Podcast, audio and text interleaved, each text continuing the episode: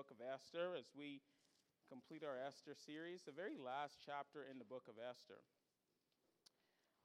The last time Christmas was on a Sunday was 2016.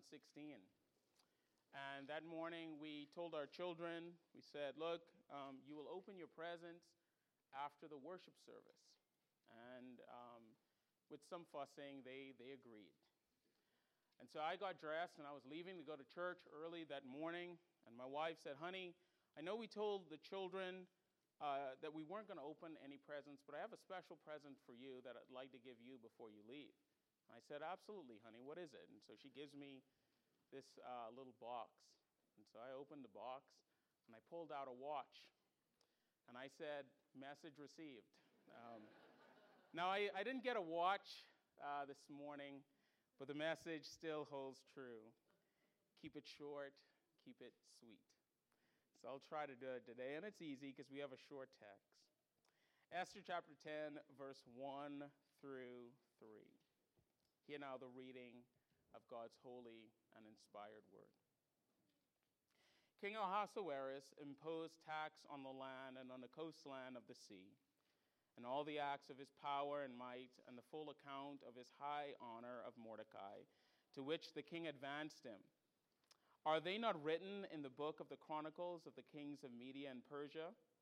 For Mordecai the Jew was second in rank to King Ahasuerus, and he was great among the Jews and popular with the multitude of his brothers. For he sought the welfare of his people and spoke peace to all the people. Well, all flesh is as grass, and the glory of man as the flower of grass. The grass withers and the flower fades but the word of the Lord shall endure forever. And this is the word that will be taught unto you. Amen and amen. Let's go to our Lord in prayer. Father, indeed, we thank you for this day. And Lord, what a glorious reality that as families we can gather together and proclaim your truth here in church.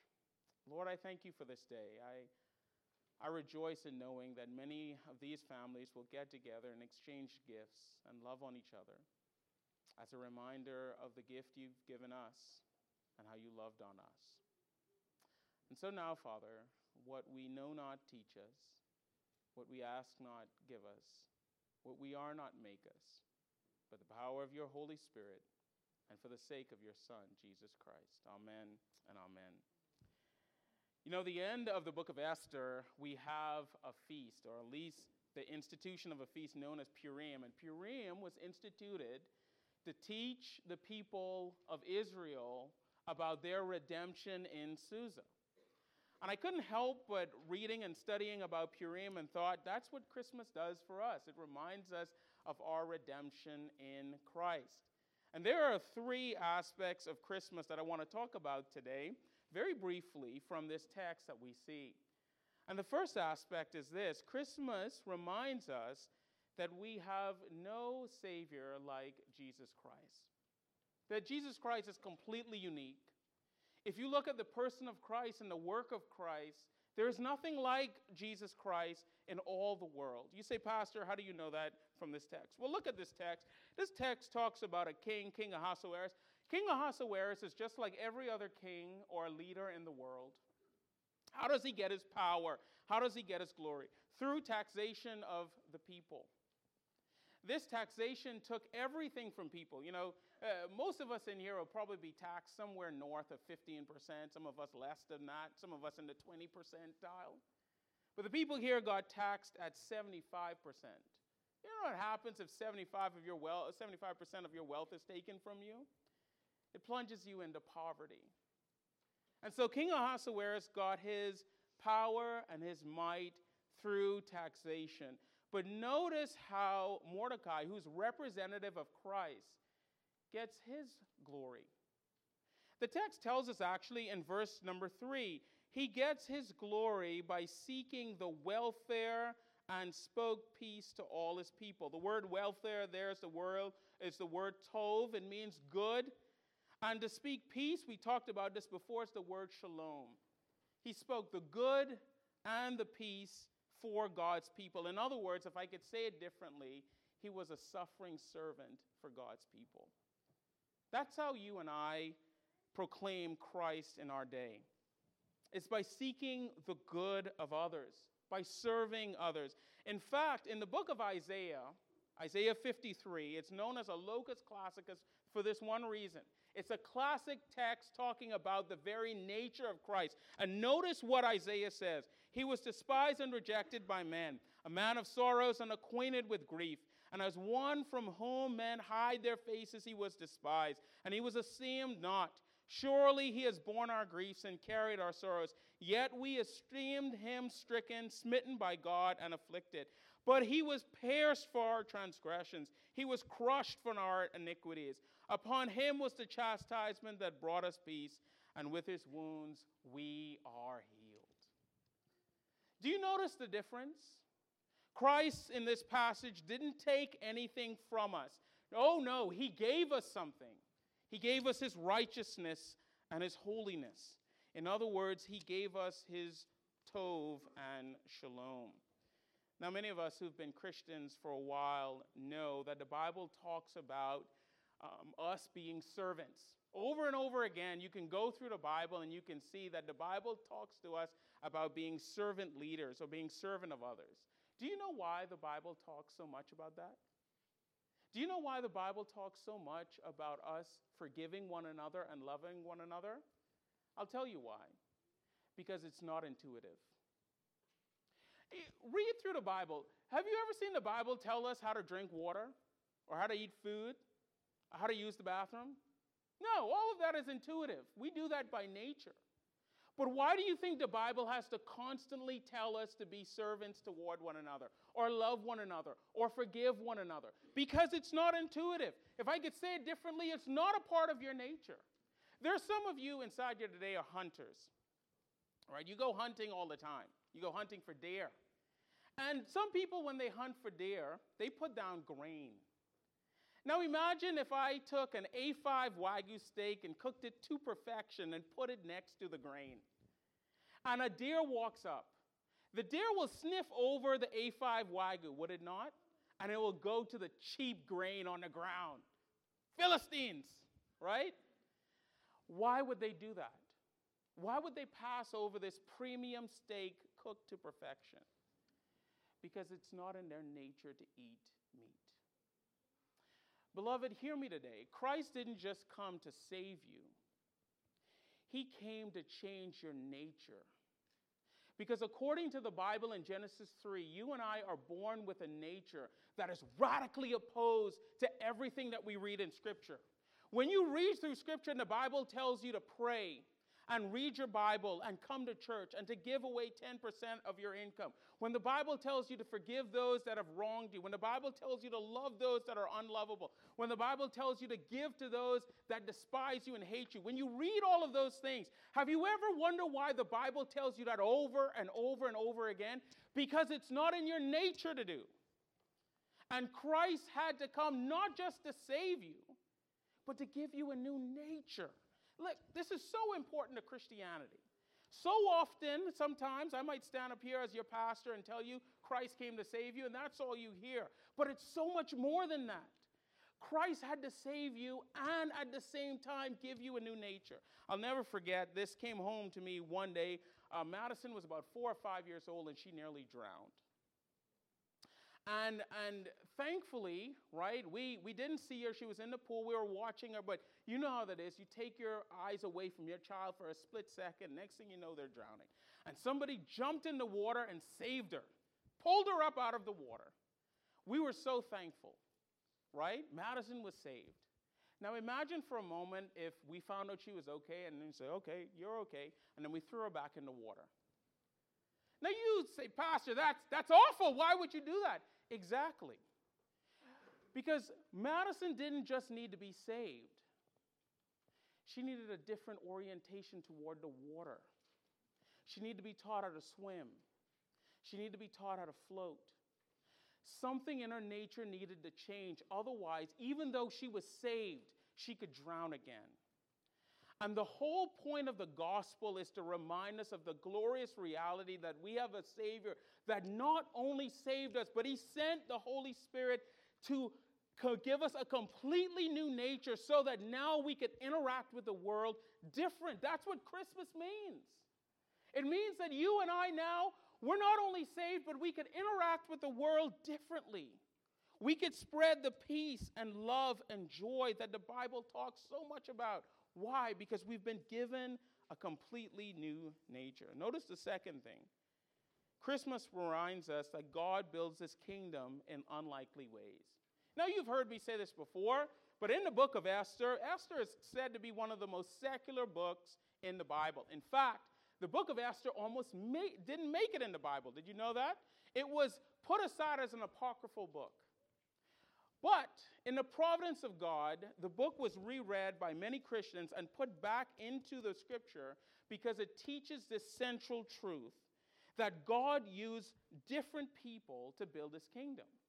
Now, if you read through the book of Esther, you'll notice that there's no mention of a prophet, a priest, or a king. That would have been incredibly, or profoundly, I should say, disturbing to every Jew that read through the book of Esther, because salvation always came through a prophet, priest, or king. But if you read through the book of Esther, there's no mention of a prophet, priest, and king. Why is that? Because God often uses people in unusual ways, common, everyday people in unusual ways. Look, if you saw a book that said, the people that God used to save his people, what would you think is in that book? Well, you would say, well, pastor is probably a pastor, or it'll probably be a missionary, or some titan for the faith. You know what you wouldn't think? That a socialite and a politician were used to save God's people. And yet, when you read the book of Esther, what do you see? God using those two people a politician and a socialite to save his people. When God wanted to bring Jesus into the world, who did he use? He used a carpenter and a homemaker. You see, that's how God works. Now, here's the point that I want to make, and I don't want you to forget. Each and every one of you inside here today, if we're going to reach Flintstone for the glory of God or this area for the glory of God, it's going to take each and every one of us. The pastor is only one person. We have, what, six elders? And we have about five or six deacons. That's not enough, right, to win Flintstone for Christ or to spread the gospel in Flintstone and Christ or beyond. It's going to take each and every one of us living and doing the things that God has called us to do in community in order to reach uh, this area and beyond for Christ. That's what this passage tells us. That's what the book of Esther tells us that everyone has a role in God's kingdom. Doesn't matter what you do. You might be a teacher, you might be a homemaker, you might work at a college. No matter where you are, God wants to use you in a powerful way to reach the people around you. The book of Esther reminds us of that, and Christmas reminds us of that. Now, the final thing I want to say is this Christmas reminds us that the first advent foreshadows the second advent. What do you mean by that, Pastor? Here's what I mean by that. When Christ came into the world the first time, he, you know the story, came to earth, lived a perfect life, died for our sins, rose again, and right before he left, he said that he will come again. He will come again. That's the second advent. And so the first advent we live in anticipation of the second advent. Now you say, well, Pastor, how do we see that in this passage? Well, I'm glad you asked. Now here's something you need to learn about the book of Esther. If you start reading the book of Esther, at the, every, at the end of every chapter in Esther, it's known as a cliffhanger. There's a cliffhanger at the end of every chapter of the book of Esther. Some of you are looking at me like, Pastor, what's a cliffhanger? Well, let me tell you. When I was young, right, you had shows. We didn't have Netflix, we didn't have DVR. What we had was shows that would show on, on, on television, and at the end of every show, something would happen and would leave a cliffhanger. And you would have to wait until the next week. Or you would have to wait until the show came around at the end of the summer. It was madness. You couldn't just uh, watch the entire show. No, you had to wait. And they usually put a cliffhanger at the end of it. Well, if you read the book of Esther, every chapter of the book of Esther ends with a cliffhanger. Chapter 1 uh, of Esther ends with who's going to be the next queen. Chapter 2 is, is how will Mordecai be rewarded? And, and on and on and on to the very end in chapter 7 and 8. How will God save his people? But at the end of chapter 9, there is no more cliffhanger. At the end of chapter 9 into verse 10, you see Mordecai reigning and ruling. Now, that's very instructive to us for this reason. Right now, most of you, most of us are living a life that's filled with cliffhangers. Say, Pastor, what do you mean? Well, there's some of us inside here today are wondering are we going to get into the college of our dreams? Will we ever get married? What kind of career will we have? Will I have children? Will my children come to know the Lord? Will I even see my children grow up? Will I beat cancer? And on and on and on. Our lives every day are filled with cliffhangers, is it not? But I'm here to tell you today that really, if you look at it and you study the Bible, the Bible tells us how it all ends. There's no cliffhanger. Jesus Christ will reign and rule. I had a professor in seminary. He would always begin his class by saying, Brothers and sisters, Jesus wins. And then he'll just start teaching. Man, I love that. I love that class. Because that's what we should say to each other every single Lord's Day. Brothers and sisters, we know how this all ends. Jesus wins. We will reign and rule with him. We will be with him. The first advent guarantee is that he will come back again. And that's the reality that you and I live in. Glory to God. Man, I, that, that just gets me excited. You know, that just gets me excited. Well, what's the big takeaway? The big takeaway is simply this Let Christmas serve as a glorious reminder that the first advent reminds us that there will be a second advent. And all of us are called to live in that reality. Father, we thank you. We thank you that um, today is a holy day, a day that you've set aside for us to worship. It is also a glorious reminder of all the wonderful things that you've accomplished for us. Lord, we should be excited over these realities. I can't think of anything else we can be excited about. And so I pray for our people that when they receive their presents, they might receive them with joy, knowing that every good gift and perfect gift comes from the Father above, in whom there is no shadow of turning. Bless us now in Jesus' name. Amen.